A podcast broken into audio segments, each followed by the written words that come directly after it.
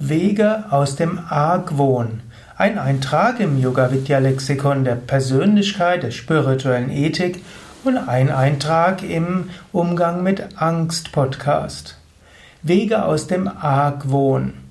Argwohn kommt aus zwei Sätzen, aus zwei Worten, nämlich arg.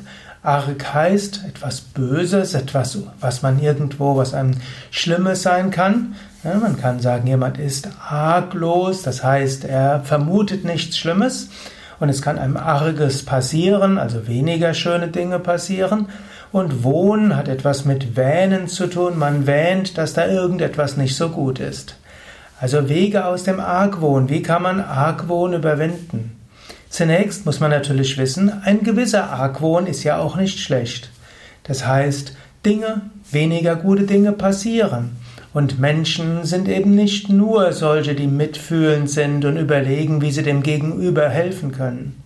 Aber wenn man ständig argwöhnisch ist, wird das zur sich selbst erfüllenden Prophezeiung.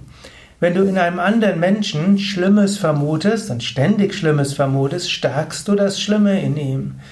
Wenn du zum Beispiel hm, gegenüber deinem Partner sehr argwöhnisch bist und ständig schaust, ob er oder sie jemand anderes hat, dann kann das dazu führen, dass er irgendwo denkt, ja, egal was ich tue, er oder sie ist immer argwöhnisch, spielt ja jetzt auch keine Rolle, was ich wirklich mache. Oder wenn du immer argwöhnisch bist gegenüber einem Mitarbeiter oder deinem Chef, das wird zu sich selbst erfüllenden Prophezeiung. Außerdem ein ständiges Gefühl des Argwohns führt auch zu einem ständigen Gefühl der Bedrohung, du fühlst dich unfrei.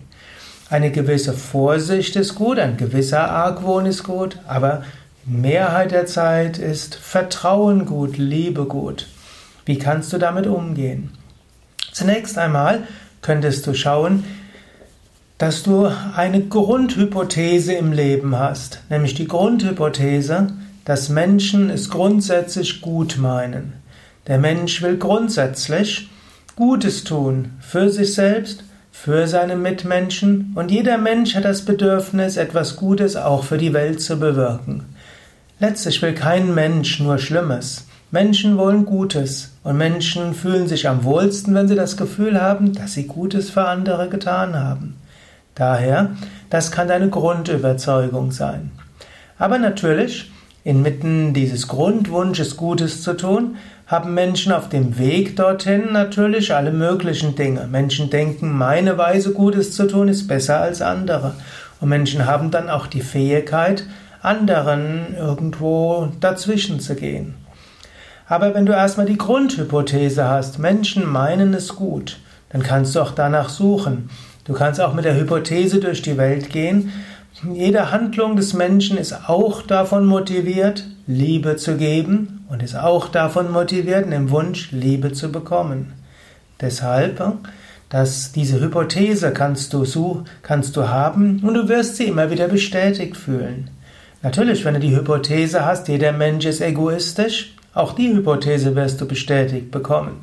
Denn Menschen müssen sich auch um sich selbst kümmern. Menschen wollen natürlich auch, dass sie überleben. Und Menschen haben ihre Weisen, wie sie Gutes bewirken wollen, denken, dass die natürlich besser ist als andere Weisen und wollen die auch bestätigt bekommen. Das könntest du als egoistisch ansehen. Aber ein Weg aus dem Argwohn wäre, Gehe grundsätzlich erstmal vom Guten aus.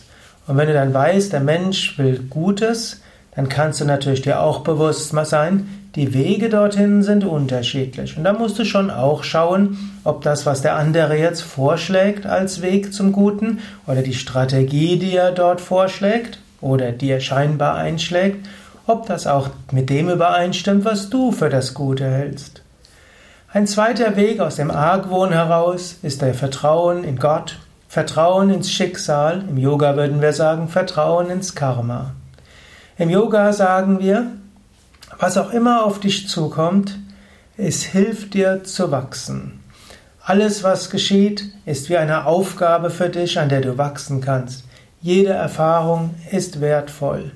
Und letztlich sind wir alle ein Teil des kosmischen Ganzen und was auch immer geschieht, irgendwo hilft es und trägt es zur Weiterentwicklung des kosmischen Ganzen bei. So also diese drei Wege aus dem Argwohn. Erster Weg, Geh davon aus, dass andere es grundsätzlich gut meinen. Zweitens, geh davon aus, was auch immer geschieht, irgendwo wirst du daran wachsen und es wird dir irgendwo helfen in deinem spirituellen Weg.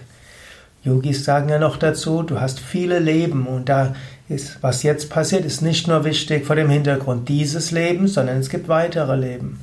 Und das dritte ist, hinter allem steckt irgendwo auch ein göttlicher Sinn und alles geschieht nach einem göttlichen Plan.